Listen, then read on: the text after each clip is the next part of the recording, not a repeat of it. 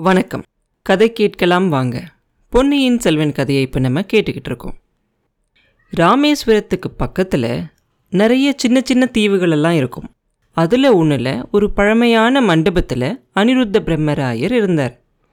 அவரோட அமைச்சர் சேவைகளெல்லாம் செய்ய வேண்டியதுக்காக அவரை சுற்றி எல்லாரும் இருந்தாங்க. கணக்கு எழுதுறவங்க ஓலை எழுதுறவங்க காவலர்கள் எல்லாரும் அவங்கவுங்க இடத்துல நின்றுட்டு இருந்தாங்க. அனிருத்ரர் படகுலேருந்து இறங்கி வந்து அந்த மண்டபத்தில் உட்காந்து கொஞ்சம் நேரம் ஆனதுக்கப்புறமா அவரை பார்க்க வந்திருக்கிறவங்கள கூப்பிட சொல்லி சொல்கிறார் அஞ்சு பேர் முதல்ல வராங்க. அவங்கள பார்த்தா நல்ல பணக்கார வர்த்தகர்கள் அதாவது பணக்கார வியாபாரிகள் மாதிரி தெரிகிறாங்க ஒரு தட்டில் நவரத்ன மாலை ஒன்றை வச்சு அதை கொண்டு வந்து அனிருத்ரர்கிட்ட கொடுக்குறாங்க. அதை அவரும் வாங்கி கணக்கர்கிட்ட சொல்லி செம்பியன் மாதேவியோட ஆலய திருப்பணிக்கு அப்படின்னு எழுதி வச்சுக்கோங்க அப்படின்னு சொல்கிறார் அதுக்கப்புறம் வந்திருக்கவங்கள பார்த்து நீங்கள் யார்? அப்படின்னு கேட்பார் நாங்கள் வந்து ஐநூற்றவர் சார்பில் வந்திருக்கோம் அப்படின்னு சொல்லுவாங்க. சந்தோஷம். பாண்டிய நாட்டில் உங்களோட வியாபாரம்லாம் எப்படி இருக்குது அப்படின்னு கேட்பார் நாளுக்கு நாள் ரொம்ப செழிப்பாக இருக்குது அப்படிம்பாங்க. சரி பாண்டிய நாட்டில் மக்கள்லாம் என்ன பேசிக்கிறாங்க? அப்படின்னு அனிருத்ரர் கேட்க பாண்டிய வம்ச ஆட்சியை காட்டிலும் சோழ வம்சத்தோட ஆட்சி ரொம்ப மேலானது அப்படின்னு பேசிக்கிறாங்க. இளவரசர் அருள்மொழிவர்மரோட வீர செயல்களை பற்றி நிறைய பேசிக்கிறாங்க. இலங்கையில் நடக்கிறதெல்லாம் இந்த பக்கத்தில் இருக்க மக்களுக்கு நல்லா பரவி இருக்கு அப்படின்னு சொல்லுவாங்க. சரி கீழக்கடல் நாடுகளில் உங்களோட கப்பல் வணிகம்லாம் இப்போ எப்படி இருக்குது அப்படின்னு கேட்பார் சுந்தரச்சோழ சக்கரவர்த்தி ஆளும்போது ஒரு குறையும் இல்லை. போன வருஷம் அனுப்பிச்ச எல்லா கப்பலும் திரும்பி வந்துருச்சு. ஒன்று கூட சேதமாகலை அப்படின்னு சொல்லுவாங்க. அப்போ அந்த சோழ நாட்டோட ஆட்சி நடக்கும்போது இங்கேருந்து ஏற்றுமதியெல்லாம் நிறைய பண்ணிக்கிட்டு இருந்தாங்க. சோழ நாட்டிலிருந்து வேற கடல் தாண்டி வேற நாடுகளுக்கும் போய் வியாபாரம்லாம் பண்ணிகிட்டு இருந்தாங்க அப்படிப்பட்ட வியாபாரிகள் தான் இப்போ அனிருத்ரர்கிட்ட பேசிக்கிட்டு இருந்தாங்க அப்போ அனிருத்ரர் என்ன கேட்பாரு அப்படின்னா இப்போ கடல் கொள்ளைக்காரர்கள்கிட்ட இருந்தெல்லாம் எந்த தொல்லையும் இல்லையே அப்படின்னு கேட்பார் இல்லை போன வருஷமே சோழர்களோட கடற்படை அந்த கொள்ளைக்காரர்களை எல்லாத்தையும் அழிச்சிட்டாங்க. இந்த வருஷம் எந்த பிரச்சனையும் இல்லை அப்படின்னு சொல்லுவாங்க. நல்லது நான் கொடுத்து அனுப்பிச்ச அந்த ஓலை சம்மந்தமாக என்ன ஏற்பாடு செஞ்சுருக்கீங்க? அப்படின்னு கேட்பார் அனிருத்ரர் உங்கள் கட்டளைப்படியே செஞ்சுட்டோம். இலங்கை சைனியத்துக்கு அனுப்புறதுக்காக ஆயிரம் மூட்டை அரிசியும் ஐநூறு மூட்டை சோழமும் நூறு மூட்டை துவரம் பருப்பும் இந்த ராமேஸ்வரத்தில் கொண்டு வந்து இறக்கிட்டோம். இலங்கைக்கு அனுப்ப வேண்டிய ஏற்பாடு மட்டும்தான் செய்யணும் அப்படின்னு சொல்லுவாங்க. உங்களோட கப்பல்லையே ஏற்றி அனுப்ப முடியுமா? அப்படின்னு கேட்பார் அனிருத்ரர் கட்டளை அப்படியே செய்கிறோம் இலங்கை யுத்தம் எப்போ முடியும் அப்படின்னும் தெரிஞ்சுக்க விரும்புகிறோம் அப்படின்னு சொல்லுவாங்க. ஆ அது யாருக்கு தெரியும்? உங்களோட வர்த்தக சபையில் இருக்கக்கூடிய அந்த ஜோசியக்காரங்கிட்ட இல்லையா நீங்கள் கேட்கணும் அப்படின்னு சொல்லுவார் அனிருத்ரர் பிரம்மராஜரே எங்கள் ஜோசியக்காரன் சொல்கிறதெல்லாம் எங்களாலேயே நம்ப முடியலை. இளவரசர் அருள்மொழிவர்மர் போகிற இடம்லாம் வெற்றி தான் அப்படின்னு சொல்கிறாரு அவரோட ஆட்சியில் சோழ கப்பல் படை கடல் கடந்து தேசமெல்லாம் போய் வெற்றி மேலே வெற்றி பெற்று எல்லா இடங்கள்லையும் புலிக்கொடி பறக்கும் அப்படின்னு சொல்கிறான் அப்படின்னு அவங்க சொன்ன உடனே அப்படின்னா உங்கள் பாடு கொண்டாட்டம் தான் உங்களுக்கு எல்லா பக்கமும் நல்ல வியாபாரம் ஆகும். ரொம்ப சந்தோஷம் தானே? இலங்கையில் யுத்தம் நடக்கிற வரைக்கும் மாதம் ஒரு தடவை நீங்களே இந்த மாதிரி அரிசி மற்ற சாமான்கள் எல்லாம் அனுப்பிச்சிக்கிட்டே வரணும். இப்போ நீங்கள் போகலாம் அப்படின்னு சொல்லுவார். அப்படியே செய்கிறோம் அப்படின்னு சொல்லிட்டு அவங்களும் போயிட்டு வரேன்னு சொல்லிட்டு கிளம்பிடுவாங்க அவங்க போனதுக்கு அப்புறமா ஒரு காவலன் வந்து தெரிஞ்ச கைகோளப்படை சேனாதிபதிகள் காத்திருக்காங்க. உங்களை பார்க்க விரும்புகிறாங்க அப்படின்னு சொல்லுவான். வர சொல்லு. அப்படின்னு சொல்லுவார் முதல் மந்திரி. மூணு கம்பீரமான வீரர்கள் வந்து நிற்பாங்க அவங்களோட முகத்தை பார்த்தாலே அவங்க எல்லாம் பெரிய வீரர்கள் அப்படின்னே தெரியும்.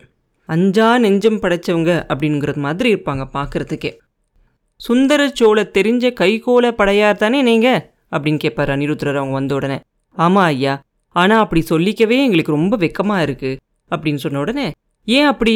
அப்படின்னு கேட்பாரு இல்லை நாங்கள் எல்லாம் வீரர்களாக இருந்தாலும் கூட ஒரு வேலையும் இல்லாமல் உட்காந்து உட்காந்து சாப்பிட்டு எவ்வளோ நாளைக்கு இப்படியே இருக்கிறது? அப்படின்னு கேட்பாங்க உங்கள் ஒரு ஒருத்தருக்கு கீழேயும் எவ்வளோ வீரர்கள் இருக்காங்க? அப்படின்னு கேட்ட உடனே அதில் ஒருத்தன் சொல்லுவான் இங்கே மூணு பேருக்கு கீழே மூணு சேனைகள் இருக்குது இவர் இடங்கை சேனை தலைவர் இவர் வலங்கை சேனை தலைவர். நான் நடுவிற்கை படைத்தலைவர். ஒரு ஒருத்தருக்கிட்டையும் ரெண்டாயிரம் வீரர்கள் இருக்காங்க. எல்லாரும் சாப்பிட்டு சாப்பிட்டு தூங்கிக்கிட்டு இருக்காங்க. போர் தொழிலே எங்களுக்கு மறந்துரும் போல இருக்கு அப்படின்னு சொல்லுவாங்க. சரி இப்போ உங்களோட கோரிக்கை என்ன? அப்படின்னு கேட்பார் அனிருத்ரர் எங்களை இலங்கைக்கு அனுப்பி வைக்கணும்னு சொல்லி கேட்டுக்கிறோம். இளவரசர் அருள்மொழிவர்மரோட சைனியத்தில் போய் சேர்ந்து யுத்தம் செய்ய விரும்புகிறோம் அப்படின்னு சொல்லுவாங்க. ஆகட்டும் நான் தஞ்சாவூருக்கு போன உடனே சக்கரவர்த்தியோட சம்மதத்தை கேட்டுட்டு உங்களுக்கு சொல்கிறேன் அப்படிம்பார். பிரம்மராஜரே அதுக்குள்ளே இலங்கை யுத்தமே முடிஞ்சிட்டா? அப்படின்னு சொல்லுவான் ஒருத்தன். அந்த பயம் உங்களுக்கு வேண்டாம். இலங்கையில் யுத்தம் இப்போதைக்கு முடியும் அப்படின்னு தோணவே இல்லை அப்படிம்பார். ஈழத்தில் இருக்கிற வீரர்கள் எல்லாம் அவ்வளோ பொல்லாதவங்களா என்ன? எங்களை அனுப்பிச்சு பாருங்களேன் ஒரு கை பார்க்குறோம் அப்படிம்பா ஒரு கை என்ன? நீங்கள் மூணு பேரும் போய் ஒரு கை பார்க்கலாம். தெரிஞ்ச கைகோளரோட இந்த மூணு சேனைகளும் யுத்தத்தில் புகுந்துட்டா பகைவர்களோட பாடு என்ன ஆகும்னு சொல்லணுமா என்ன? நடுவிற்கை வீரர்கள் படையோட நடுவில் புகுந்து தாக்குவீங்க. அதே சமயத்தில் இடங்கை வீரர்கள் இடப்புறத்தில் போய் தாக்குவீங்க. வலங்கை வீரர்கள் வலப்புறத்தில் போய் தாக்குவீங்க. இடி விழற மாதிரி பகைவர்கள் மேலே விழுந்து தாக்குவீங்க அப்படின்னு சொல்லுவார் அனிருத்ரர் அப்படி தாக்கி தானே பாண்டிய சைன்யத்தை நிர்மூலம் செஞ்சோம் அப்படின்னு இன்னொருத்தன் சொல்ல பாண்டியர்களை போல இவங்கள நினச்சிடாதீங்க. நேருக்கு நேராக படை வந்து நின்று சண்டை போட்டால் தானே சண்டை போட முடியும். அந்த மகேந்திர ராஜாவையும் காணும் அவனோட சேனையையும் காணும். அப்படி இருக்கும்போது யாரோட போய் நீங்கள் அங்கே சண்டை போடுவீங்க? அப்படின்னு கேட்ட உடனே ராவணர் காலத்தில் அசுரர்களை போல இந்த காலத்தில் இலங்கை வீரர்களும் மாயமாயிட்டாங்களா என்ன? மேகத்தில் போய் மறைஞ்சிக்கிட்டாங்களா? அப்படின்னு கேட்பான் அதில் ஒரு வீரன் மாயாவிகளாக மறைஞ்சிட்டாங்களா? அப்படிங்கிறது எனக்கு தெரியாது. ஆனால் போர் செய்ய மாட்டேங்கிறாங்க. போரிட்டா தானே அவங்க இருக்கிற இடத்த கண்டுபிடிச்சிருவோம் இல்லையா? அதனால் ஒளிஞ்சிக்கிட்டு இருக்காங்க. இப்போதைக்கு இலங்கையில் யுத்தமே நடக்கலை. அங்கே இருக்கிற வீரர்களே சும்மா தான் இருக்காங்க அப்படின்னு அவர் சொன்ன உடனே மகாமந்திரி எங்களை அனுப்பி பாருங்க. மஹிந்தனும் அவனோட வீரர்களும் காடு மலையில் ஒளிந்திருந்தாலும் சரி இல்லை மேகத்தில் ஒளிஞ்சிருந்தாலும் சரி அவங்கள எல்லாம் பிடிச்சு கொண்டுகிட்டு வந்து இளவரசரோட காலடியில் சேர்க்குறோம். அப்படி நாங்கள் சேர்க்காட்டி தெரிஞ்ச கைகோளர் படை அப்படிங்கிற பேரை மாற்றி வேளாளரின் அடிமைப்படை அப்படிங்கிற பட்டத்தையும் நாங்கள் வாங்கிக்கிறோம் அப்படின்னு சொல்லுவான் ஒருத்தன். உடனே அனிருத்ரர் வேகமாக சொல்லுவார் வேண்டாம் வேண்டாம் அப்படி ஒன்றும் சபதம் எடுக்க வேண்டாம். தெரிஞ்ச கைகோள படையோட வீர பராக்கிரம செயலெல்லாம் எல்லாருக்கும் தெரியும். அது தெரியாதவங்க யார் இருக்காங்க? நான் தஞ்சாவூருக்கு போன உடனே சக்கரவர்த்தி கிட்ட கேட்டுக்கிட்டு உங்களுக்கு கட்டளை அனுப்புகிறேன் அது வரைக்கும் பொறுமையாக இருங்க. பாண்டிய நாட்டில் இருக்க பகைவர்களை அடக்கி அமைதியான நிலைமையை நிலைநாட்டுங்க அப்படின்னு சொல்லுவார். மகாமந்திரி பாண்டிய நாட்டில் இனி அடக்கிறதுக்கு யார் இருக்காங்க? பாண்டிய மன்னர் குலந்தான் நாசமாயிருச்சே அப்படின்னு கேட்பாங்க.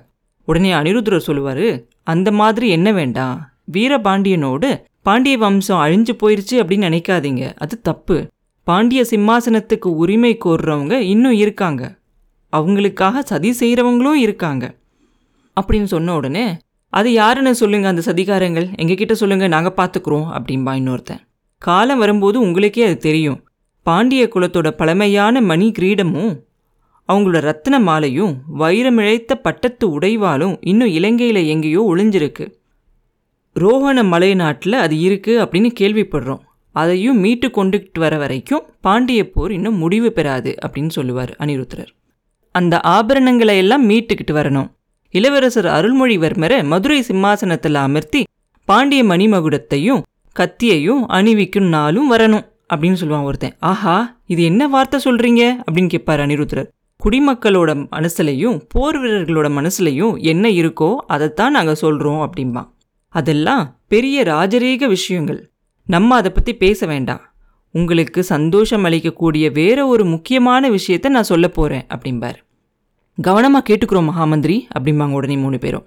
இலங்கை யுத்தத்தோட யுத்தம் முடிஞ்சிரும் அப்படின்னு நீங்கள் யாரும் நினைக்க வேண்டாம் இளவரசர் அருள்மொழிவர்மர் இலங்கை போர் முடிஞ்சதுக்கப்புறமா நாலா திசைகள்லையும் திக்விஜயம் செய்ய போக போகிறாரு ஆயிரம் கப்பல்களில் வீரர்களை ஏற்றிக்கிட்டு கீழ்திசை கடலில் போவார்.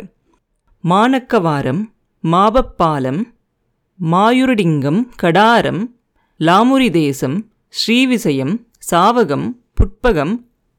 இந்த நாடுகளெல்லாம் அந்த மகாவீரர் வெற்றி பெறுவார்.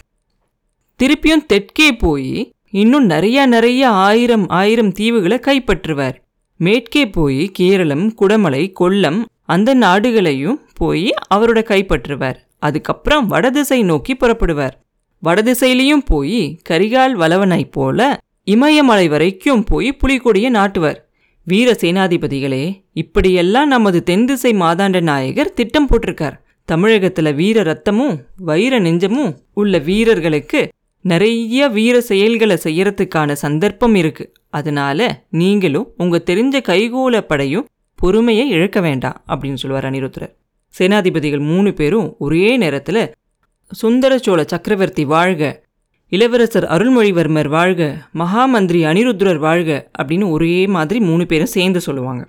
அதுக்கப்புறம் அவங்களில் ஒரு படைத்தலைவன் மாத்திரம் சொல்லுவான் மகாமந்திரி இன்னும் ஒரே ஒரு விண்ணப்பம் அதை மாத்திரம் உங்ககிட்ட சொல்ல விருப்பப்படுறேன் அப்படின்னு சொல்லுவான் என்ன சொல்லுங்க அப்படின்னு உடனே எங்கள் படையோட பேர் சுந்தர சோழ தெரிஞ்ச கைகோல படை அப்படிங்கிறது உங்களுக்கு தெரிஞ்ச விஷயந்தான் நாங்கள் எல்லாரும் சுந்தர சோழருக்காக எங்கள் உயிரையே விடுவோம் அப்படின்னு சொல்லி பகைவர்களோட ரத்தத்தோட அந்த ரத்தம் பதிஞ்ச கையோட சத்தியம் செஞ்சவங்க. அதுதான் எனக்கு நல்லா தெரியுமே அப்படிம்பார் அனிருத்ரர் அதனால சக்கரவர்த்தியை தவிர வேறு யார் சொல்கிற பேச்சையும் நாங்கள் கேட்க மாட்டோம் அப்படின்னு சொல்லுவான். அதுவும் எனக்கு தெரிஞ்ச விஷயம் தானே அப்படிம்பார் அனிருத்ரர் முன்னாடி ஒரு காலத்தில் பழுவேட்டரையர்களோட சேனையில் ஒரு பகுதியாக நாங்கள் இருந்தோம். அது காரணமா? எங்கள் பேரில் யாருக்கும் எந்த ஒரு சந்தேகமும் ஏற்படக்கூடாது அப்படின்னு சொல்லுவான். ஆஹா இது என்ன வார்த்தை? யாருக்கு என்ன சந்தேகம் வரும்? அப்படின்னு கேட்பார் அனிருத்ரர் தஞ்சாவூரை நடக்கிறத பற்றி ஏதேதோ வதந்திகள் எல்லாம் காற்றுலேயே வருது அப்படின்பா காத்துல வர்றது காத்தோட போகட்டும். நீங்கள் அதெல்லாம் பற்றி நம்பவும் வேண்டாம். திருப்பி சொல்லவும் வேண்டாம் அப்படிம்பார் அனிருத்ரர் கொடும்பாலூர் வேளாரும் ஏதாவது எங்களை பற்றி சந்தேகப்படலாம் இல்லையா? அப்படின்னு கேட்க சந்தேகம்லாம் படமாட்டாங்க. அப்படியே சந்தேகப்பட்டாலும் அதை யாரும் நம்ப மாட்டாங்க அப்படிம்பார் அனிருத்ரர் உடனே அவன் சொல்லுவான் திரிபுவன சக்கரவர்த்தி ஆனாலும் ஒரு நாள் அப்படின்ன உடனே அனிருத்ரர் சொல்லுவார் அவரும் இறைவனோட திருப்பாதங்களை அடைய வேண்டியது தானே அப்படிம்பாரு. உடனே அவன் சொல்லுவான் சக்கரவர்த்திக்கோ உடல்நிலை சரியா இல்லை அப்படின்ன உடனே அனிருத்ரர் சொல்லுவார் வானத்தில் வால் நட்சத்திரம் பிரகாசிக்குதுல்ல அப்படிம்பார். உடனே அவன் திரும்பியும் சொல்லுவான் சக்கரவர்த்திக்கு அப்படி ஏதாவது நடந்தா எங்கள் படை வீரர்கள் அருள்மொழிவர்மரோட பரிவாரத்தோட போய் சேர விரும்புகிறாங்க அப்படின்னு சொல்லுவான். சக்கரவர்த்தியோட ஆணைப்படி நடக்கிறது தானே உங்கள் கடமை? அப்படின்னு கேட்பார் அனிருத்ரர் சக்கரவர்த்தியோட ஆணையை எங்களுக்கு தெரியப்படுத்த வேண்டியது உங்களோட கடமை. நீங்கள் அந்த பொறுப்பை ஏற்றுக்கணும் இல்லை எங்களுக்கு தஞ்சாவூருக்கு போய் சக்கரவர்த்தியை தரிசிக்கிறதுக்கு அனுமதி கொடுக்கணும் அப்படின்னு கேட்பான். வேண்டாம் வேண்டாம். நீங்கள் தஞ்சாவூருக்கு போகிறது நல்லதில்லை. வீணா குழப்பம் ஏற்படும். சக்கரவர்த்தியை பார்த்து நானே உங்கள் விருப்பத்தை தெரிவிக்கிறேன். நீங்கள் இப்போ நிம்மதியாக இருக்கலாம் அப்படின்னு சொல்லுவார் அனிருத்ரர் உங்ககிட்ட இதெல்லாம் சொன்ன உடனேயே எங்களுக்கும் மனசில் இருந்த பாரமெல்லாம் நீங்கிருச்சு. நாங்கள் போயிட்டு வரோம் அப்படின்னு சொல்லிட்டு அவங்க மூணு பேரும் போயிடுவாங்க அவங்க போனதுக்கப்புறம் அனிருத்ர பிரம்மராயர் ஆஹா பொன்னியின் செல்வர்கிட்ட அப்படி என்னதான் ஒரு சக்தி இருக்குமோ தெரியலை. அவரை ஒரு தடவை பார்த்தவங்க கூட பைத்தியமாக போயிடுறாங்க அப்படின்னு வாய்க்குள்ளேயே முணுமுணுத்துக்குவார். அதுக்கப்புறம் கொஞ்சம் சத்தமான குரல்ல எங்க? அந்த முரட்டு வைஷ்ணவனை இங்கே வர சொல்லுங்க அப்படின்னு சொல்லுவார். அடுத்து என்ன நடந்துச்சு அப்படிங்கிறத அடுத்த பதிவில் பார்ப்போம். மீண்டும் உங்களை அடுத்த பதிவில் சந்திக்கும் வரை உங்களிடமிருந்து விடைபெறுவது உண்ணாமலே பாபு. நன்றி.